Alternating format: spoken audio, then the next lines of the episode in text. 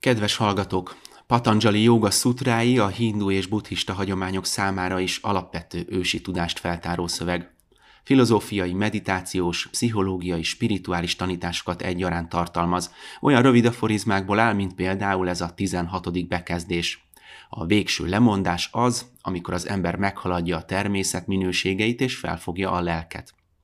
Az elmúlt években magyarul is megjelent fordítások, kommentárok alapján beszélgetünk ebben a Report sorozatban. Mostani adásunkban Hornyák Gábor a vendégünk, az Astanga Joga Alapítvány fordító csoportjának egyik tagja, akik BKS Iyengar, indiai joga tanár kommentárjait ültették át magyar nyelvre. A könyv címe Patanjali Joga Szutrái új megvilágításban. Lapad Dániel riportját hallják. Te akartad tudni. Te akartad, Te akartad tudni. tudni.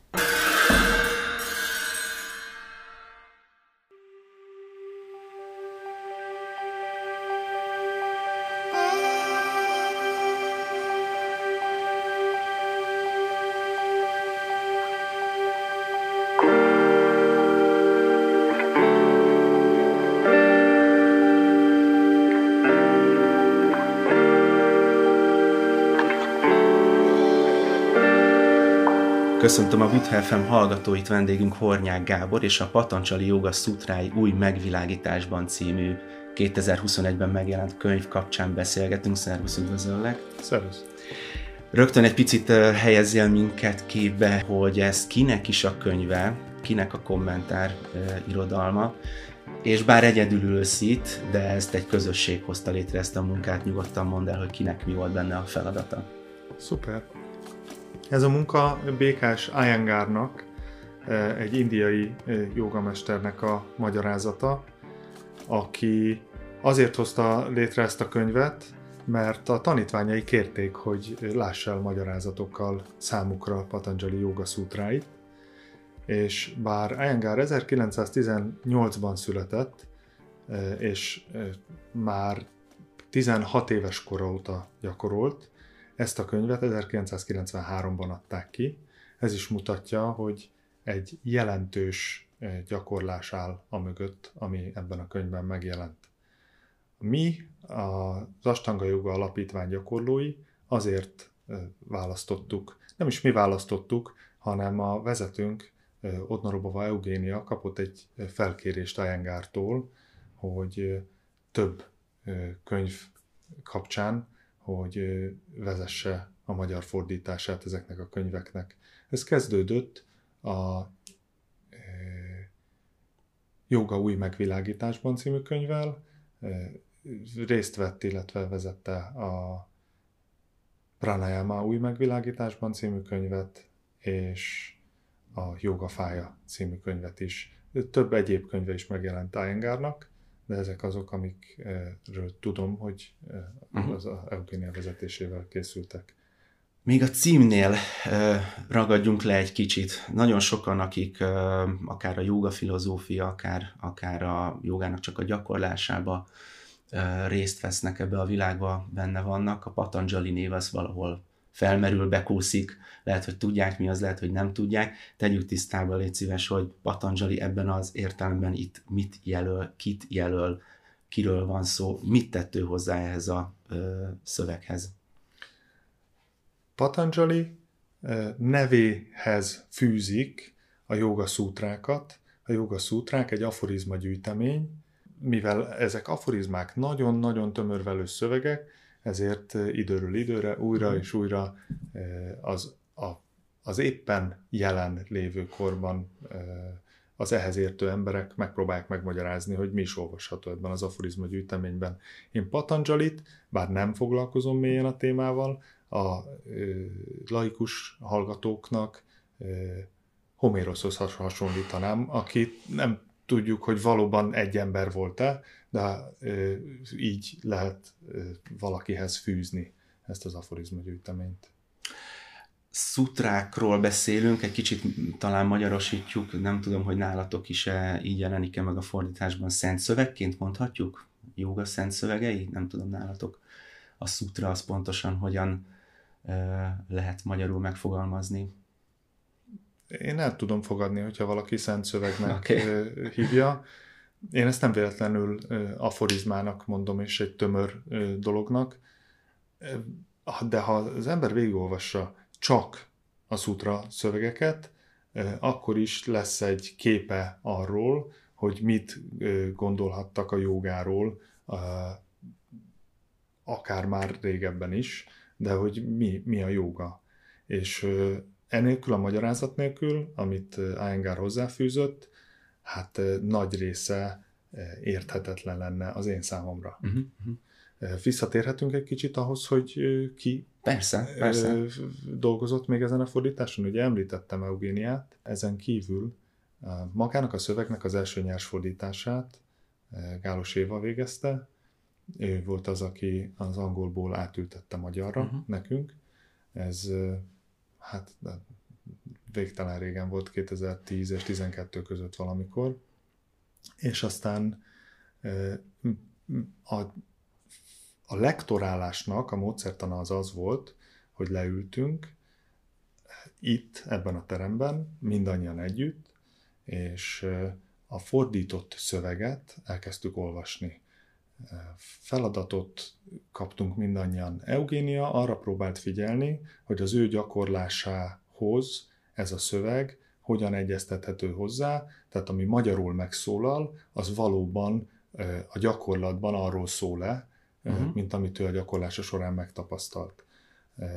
Egy másik gyakorlótársam, Megyesi Éva, ő arra figyelt, hogy az, a szöveg az magyarul jelenik-e meg. Tehát, hogy a magyarsága olyan-e, hogy gördülékeny, és a közönséghez megfelelően jut el.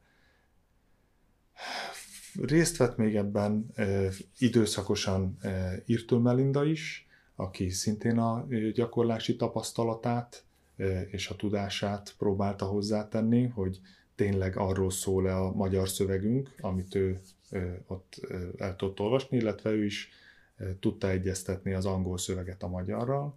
Az én feladatom az volt, hogy az miközben hallgattam a magyar szöveget, ez felol, felolvasással történt, tehát élő szöveget hallgattunk, aközben én az angol könyvet tartottam a kezemben, olvastam, és szóltam, hogyha szerintem nem arról szól angolul, mint amiről magyarul.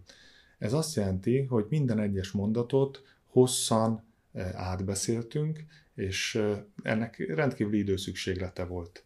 Mi ezt gyakorlásként fogtuk fel, és mintegy nyolc éven keresztül ültünk minden péntek délelőtt itt, és beszéltünk arról, hogy akkor ez hogyan is néz ki. Majd ezt követően természetesen a könyvkiadáshoz szükséges volt az, hogy még szakmai lektorálást végezzünk. Ez egy szanszkrit és angol szöveget tartalmazó könyv, úgyhogy felkértünk egy szanszkrit lektort, Somi Panni. Igen, mert itt megjelenik pont a képe, és ezért eszembe jut a neve, Pocs Panni, aki Indiában tanult, és most jelenleg a, egy indiai tánciskolát vezet. Volt egy magyar lektorunk, Mátai Melinda, aki a, a könyv elkészülte után végignézte, hogy a, nyelvtanilag megfelel a magyar szabályoknak, aztán volt egy szakmai lektorunk, Forrai Réka, aki az Ájengár Joga Szövetség részéről tekintett uh-huh. át a könyvet, úgyhogy ez egy ilyen hosszú csapatmunka. A lényeg az az volt számunkra, hogy egy gördülékeny magyar szöveget hozzunk létre, ami a gyakorlási tapasztalatainkat tükrözi, de úgy, hogy azt adjuk át, amit Iyengar mondani szeretett volna. Tehát ez egy, ez egy nagyon komplex feladat volt. Miért segíti ez a gyakorlást? Miért volt szükség arra eleve, hogy például már, már a munkafolyamatban valaki a gyakorlás oldaláról, a gyakorlás felől a saját tapasztalatain keresztül engedje át ezt a szöveget, és így szóljon hozzá, és miért segíti azt, aki ezt most a kezébe veszi, és egyébként gyakorol, hétről hétre jár, akár hozzátok, akár máshova, másképp fogja majd felfogni a, a gyakorlását, akár az egész életét, az útját? A, ugye többször is a kérdés. Igen.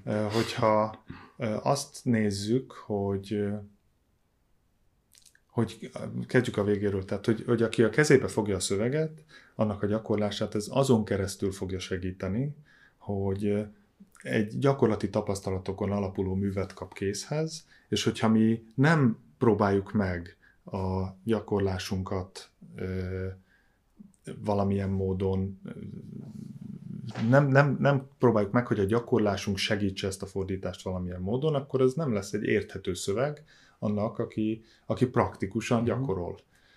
Úgyhogy ez, ez, egy, ez egy praktikum kérdése is, de Iyengar, ahogy említettem, hosszú-hosszú évtizedek gyakorlása után próbálta meg leírni azt, hogy Patanjali mit is mondhatott az aforizmáiban. Uh-huh. Így aztán nem csak, hogy azoknak a gyakorlását segítette, vagy segíti ez a mű, aki majd meg fogja fogni, hanem mondjuk a saját gyakorlásunkat is, mi, akik foglalkoztunk vele, ez egy, ez egy gyakorlás volt a, abban, hogy megértsük, hogy, hogy ez a dolog miről szól.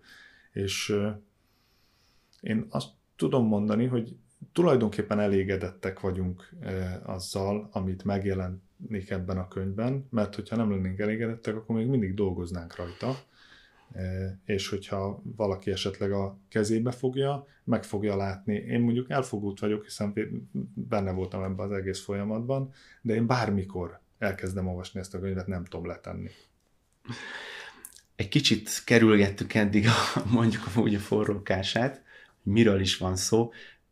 Meséld el a felosztását, a fejezeteket, melyik hmm. fejezet nagyjából mit takar, miről szól, tulajdonképpen ebből lesz talán egyértelműbb a hallgatók számára, oh. hogy, hogy miért is segíti ez a gyakorlást. Gondolod, hogy a gyakorlók, vagy a hallgatók nem ismerik a Patanjali-nak a joga szútráit, mint olyan? Én szerintem minden olyan hallgatónak érdemes erről beszélni, aki ismeri, meg aki nem ismeri, az is. Mm.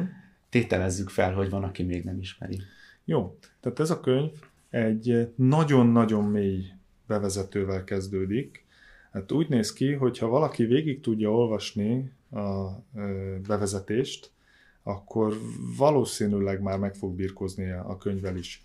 Patanjali Yoga Sutrái, vegyük mondjuk itt az első páda második szútráját, ez egy alap szútra, ami így szól szanszkritul, hogy Yoga Chitti Vritti Nirodha, és ez a könyv az, azzal foglalkozik, hogy minden egyes szóhoz megadja az értelmet, hogy mi a joga, mi a chitti, mi a vritti, mi a nirodha, majd pedig ad egy, ad egy fordítást ez az aforizmához, ez így szól, a joga a tudatban zajló mozgások megszüntetése.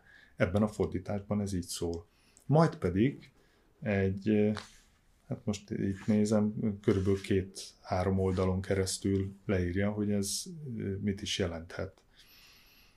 Itt az olvasót egyből belevezetitek azért a szanszkrit nyelv rejtelmeibe is, és hát talán maga a fordításnak, az új fordításoknak is a szépsége ebben rejlik, hogy ezt ki hogyan ö, értelmezi. Ez mennyire határozta meg a munkátokat, hogy a, hogy a, a szanszkrit nyelvnek a értelmezését átültetni. Hát előbb vagy angolba, vagy rögtön magyarba.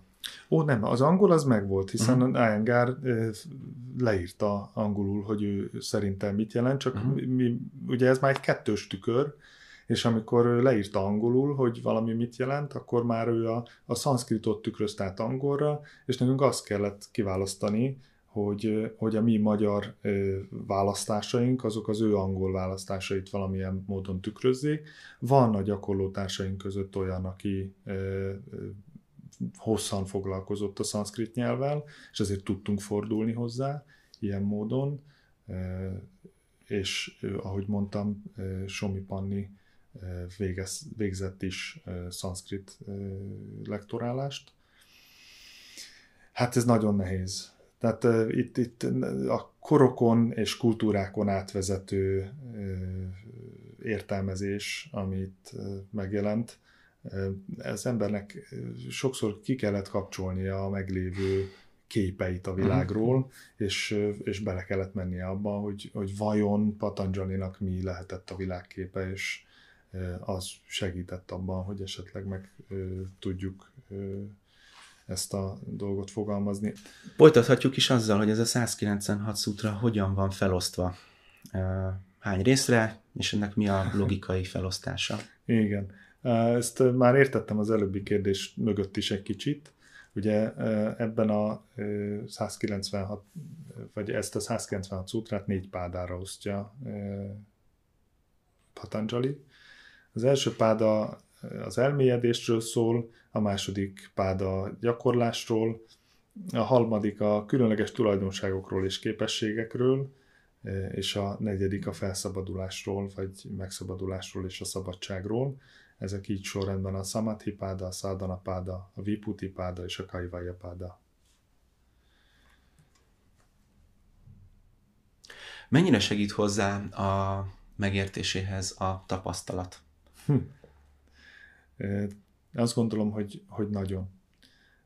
Hogyha az embernek nincs, ugye maga a, joga, az nyolc részre osztható, a jáma, a közösségi gyakorlási szabályok, a niáma, az egyéni gyakorlási elvek vagy szabályok, a, az ászanák, pózok vagy testtartások, a pranayama, a légzés, a pratyahara, az érzelmekkel való foglalkozás, a dárana, az összpontosítás, a gyána, az elmélyedés vagy meditáció, és a samadhi, a megszabadulás.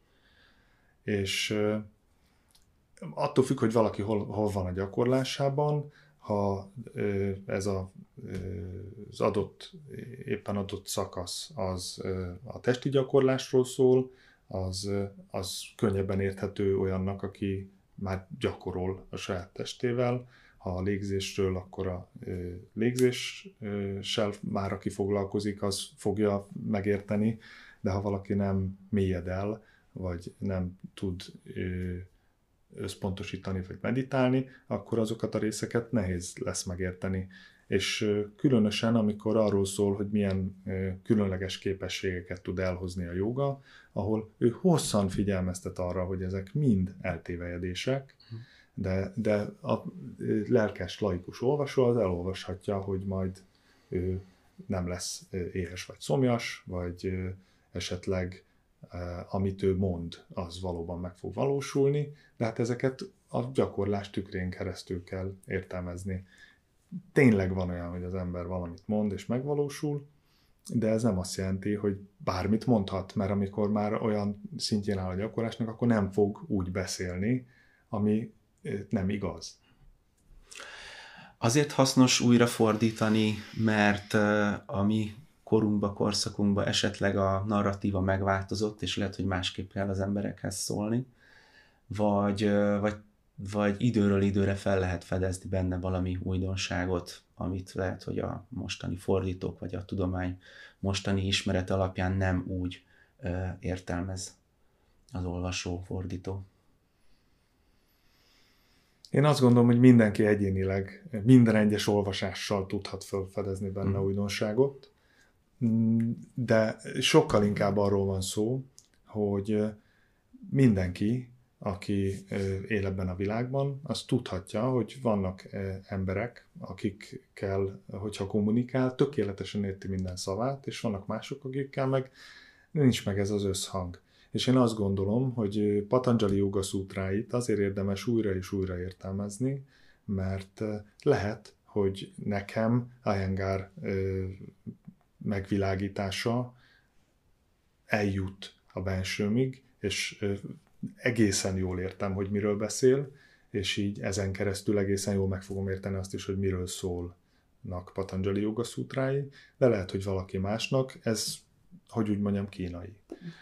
Ez egy, ez egy, ez egy nagyon érdekes Bocsánat. Ny- bocsánat, csak nyelvben, fordításban mennyire kell erre figyelni? Most ugye mond, vicces ez az elszólás, hogy neki kínai, tehát hogy neki mondjuk szanszkrit, ezt is Igen, neki szanszkrit, például, de hogy mennyire kell erre figyelni, hogy a mai kornak megfelelő ember, ráadásul nagyjából ismeritek is a közösséget, aki hozzátok szűkebben, tágabban értelemben eljár gyakorolni, így ezzel a fejjel gondolkodik ilyenkor a fordító, hogy na most ezt ők meg fogják érteni, ezen a magyar nyelven, ezen a mondaton keresztül? Benne van az is, hogy meg fogják érteni, de volt sokszor olyan beszélgetésünk itt az értelmezés során, hogy nem az volt a kérdés, hogy, hogy, hogy érthető-e, hanem az, hogy azt adjuk át, amit Iyengar mondani szeretett volna, és hogyha e, ez, ez volt a, a választás, hogy úgy mondjuk el, hogy többen értsék, vagy úgy mondjuk el, hogy azt adjuk át, amit Iyengar mondani akart, akkor azt választottuk, hogy amit Iyengar mhm, mondani uh-huh, akar, uh-huh, azt rakjuk bele a könyvbe. Hiszen ez az ő könyvének a fordítása. Így, ez így érthető, persze. Így van. Persze. És ez egy nagyon gyakorlatias könyv. Tehát amikor arról beszélgetünk, hogy Patanjali jogaszútrája, akkor annak van egy mély filozófiai tartalma és része, és, és Iyengar a gyakorlásán keresztül próbálja ezeket a tartalmakat is megvilágítani, és ez azt jelenti, hogy a, a, a gyakorlatias, a gyakorláson keresztül közelítő embereknek való, akár úgy is mondhatnám, hogy inkább, mert hogyha valaki előveszi, és van egy mondjuk egy nagyon tanult ember, és már ismeri mondjuk Patanjali Yoga Sutráit, akkor lehet, hogy vannak olyan fogalmi rendszerek, amiket ő már kötöttnek ítél.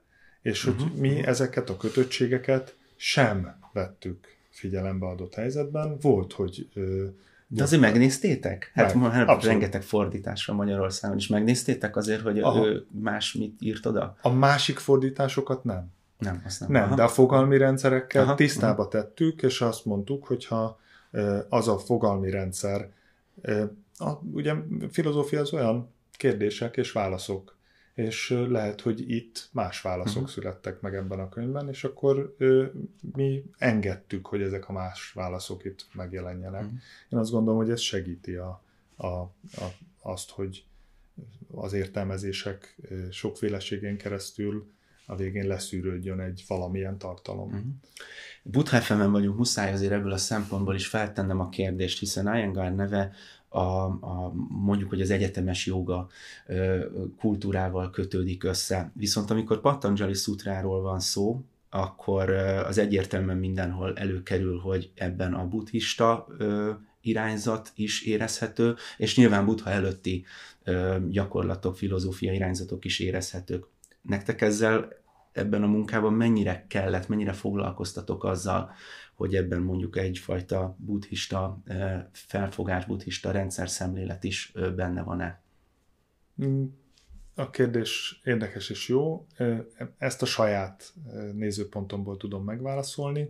Én nem foglalkoztam hm. vele, mert engem kifejezetten az érdekelt, hogy ami angolul megjelenik, azt tükrözze a, a magyar fordítás, de ismert jük, tehát a, a, a fordító közösség az foglalkozik akár azzal is, hogy mi a buddhizmus. Van olyan gyakorlótársunk, aki ebben elmélyült, és tudunk hozzáfordulni a mhm. kérdéseinkkel, és ilyen módon, ha tisztázatlan volt, hogy miről szólhat az a kérdéskör, akkor utána jártunk, megkérdeztük. És aztán a legjobb belátásunk szerint próbáltuk beletenni ezt a könyvbe. Uh-huh. Pont kettő olyan ehhez kapcsolódó, hát nem tudom, etikai rendszert, szabály rendszerszerűséget írtam föl, ami már átvezet minket szerintem oda, hogy miért is a gyakorlás része egy ilyen könyvnek az olvasása, megértése, akár konkrétan a fordítása, és akkor először a nyolc célról kérdeznék. Mm. E, egy, már azt hiszem elmondtad egyébként az elején, mint hogyha magadtól elmondtad volna, ugye? Nem is kérdeztem az elején, de majd mindjárt légy szíves ismételd meg, mi ez a nyolc cél, ti ezt hogyan értelmeztétek, fordítottátok, és hogy ez mennyire lehet elvárás, hogy aki gyakorolja a jogát, aki, aki egyfajta belső utat, spirituális utat követ, hogy ezt ő egy ilyen, ez tényleg egy ilyen normál rendszernek, egy ilyen etikai rendszernek uh, fogja fel, és ez alapján alakítja, alakítsa az életét, a gyakorlását. Kicsit hosszú volt, de szerintem mm. bólogattál, úgyhogy azt hiszem értetted. Tényleg elmondtam a joga nyolc részét, és a, amikor azt kérdezett, hogy egy gyakorlónak mennyire kell ezt követnie, az a kérdés, hogy mi a célja a gyakorlásával Hát lehet, hogy valaki az egészségét szeretné megőrizni, akkor nem feltétlenül kell tisztában lennie ezzel a nyolc részével a jogának. Mi azt kérjük, hogyha valaki ide bejön, akkor mielőtt az ászanákhoz hozzákezdene, a jáma és niáma elveivel legyen tisztában, és kövesse azokat. Uh-huh. Ezeket értelmeztük is, van is egy ilyen kis füzetünk, a Joga 8 foka, az a címe. Az már 2002-3 óta, ha jól sejtem, itt lehet a polcunkon, mert nem itt, mert nem itt voltunk mindig, de hogy, hogy ez egy alapvetés az itteni gyakorlóknak, de nem vagyok ellenséges azokkal szemben sem, akik azt gondolják, hogy, hogy, ez, egy, hogy ez egy torna. Lehet tornaként is jogázni. De azt gondolom, hogy, hogy ezek a, a Jáma, Niába, Jáma Niámában megfogalmazott elvek, ezek egyetemesek. És hogyha az a kérdés, hogy ez mennyiben gyakorlás, az egyéni gyakorlás egyik elve az, hogy az ember tanulmányozza az ősi szent szövegeket, legyen tisztában azzal a tudással, amivel már az elejé tisztában voltak. Ez nem csak azért jó, mert akkor nem magától kell kitalálnia, hogy mi történik, miről szól a világ, hanem azért is jó, mert ezt tapasztalatból mondom, hogyha én eljövök ide, vagy akár otthon leülök, és elkezdem olvasni ezt a könyvet, vagy akár más, én általában az Iyengar szövegeket olvasom, mert hiszek abban, hogy ha valakinek a tanításaiban nem jutottam el a, addig, amíg el nem sajátítottam, addig azzal fog foglalkozni. Mhm. Úgyhogy én, én az ő tanításait követem, és amikor ezt elkezdem olvasni, szépen megnyugszom, és úgy megszűnik ez a, ennek a világnak ez a folyamatos rohanása, és el, el tudok mélyülni, és mind, mind magam, mind a családom profitál ebből. Azt gondolom, az egész beszélgetés közben egyébként már szépen lassan válaszoltunk arra a, a fő kérdésre, vagy az egyik legizgalmasabb felvetésre szerintem, hogy miért aktuális egy 2000-2500 éves ö, szöveg, és ö, miért kell újra és újra foglalkozni vele, de azért egy konkretizálnám így a végére a kérdést. Ö, abból a szempontból, és megint visszatérnék ehhez a nyolc célhoz, ehhez a, ehhez a nyolcas lépcsőzetű ösvényhez, hogy ebben a világban, a mai korban, és akár szűkíthetjük ide Magyarországra is, mennyire aktuális az, hogy ezeket a normákat ö, betartjuk, be kellene tartanunk. Ö, a hiánya mihez vezet szerinted, és ö, ha ez egy ilyen idealisztikus világ lenne, és mindenki ezt szerint élne, akkor viszont mi történhetne? Hú, az, hogy itt Magyarországon mit jelent, én ezt kiterjeszteném, egy, egy, egy globális világban élünk, és nem csak Magyarország van, hanem, hanem jó interakcióban vagyunk egymással. Most már itt az internet segítségével akár bármikor a világ túloldalára is elérek, és tudok együtt dolgozni, vagy együtt működni másokkal. És amikor arról beszélünk, hogy ezeket a jáma-niáma elveket be kell tartania valakinek, akkor én azt gondolom, hogy amit segítene, hogyha minden szituációban az ember ezeket végig gondolná, akkor egy békésebb világban élhetnénk.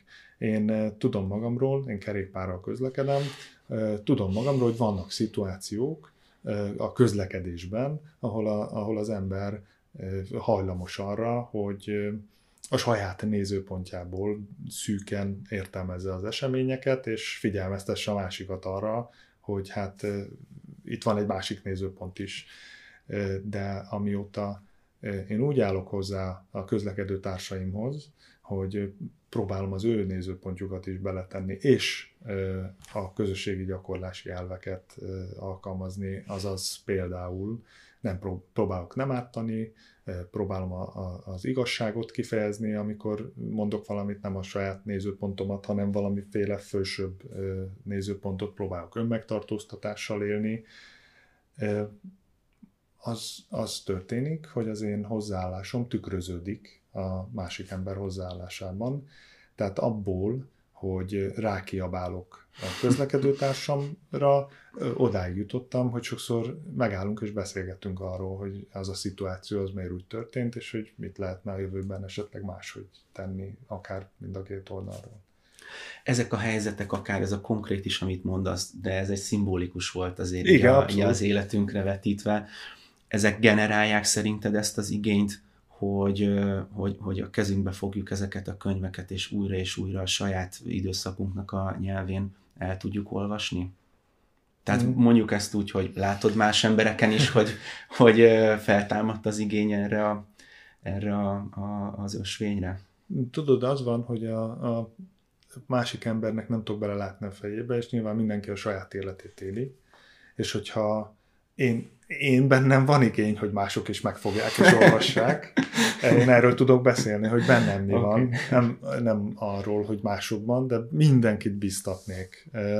Itt, ez csak azért merül fel ez a kérdés, ha most egyébként a válasz teljesen jogos, ahogy mondod, de közben meg egy könyvnek a fordítója is vagy, és egy könyvet általában meg azért jelentetnek meg, mert a, a, a kiadó vagy a, a szerzők azok azt gondolják, hogy ennek most valamiért szükség van. Na, ez viszont nagyon érdekes, mert hogy ez a könyv, ez a, ez a gyakorlásunknak a gyümölcse.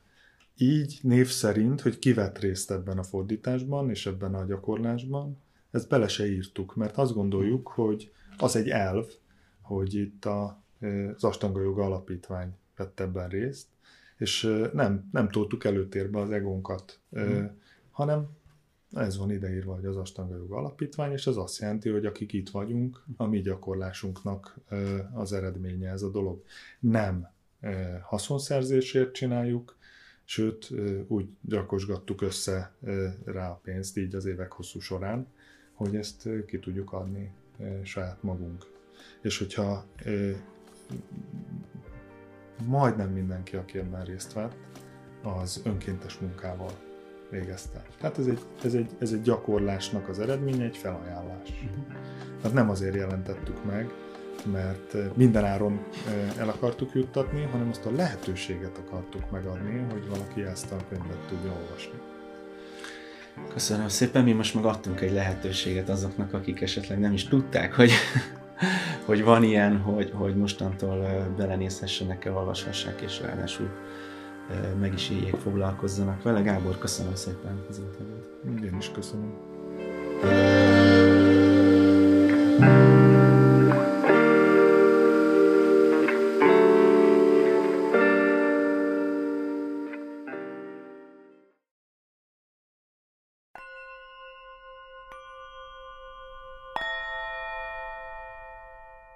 Hornyák Gábor volt a vendégünk, az Astanga Joga Alapítvány tagja, akik BKS Iyengar indiai mester könyvét fordították le magyar nyelvre, melynek címe Patanjali Jogasutrái új megvilágításban. Lapad Dániel riportját hallották, köszönjük, hogy hallgatnak minket.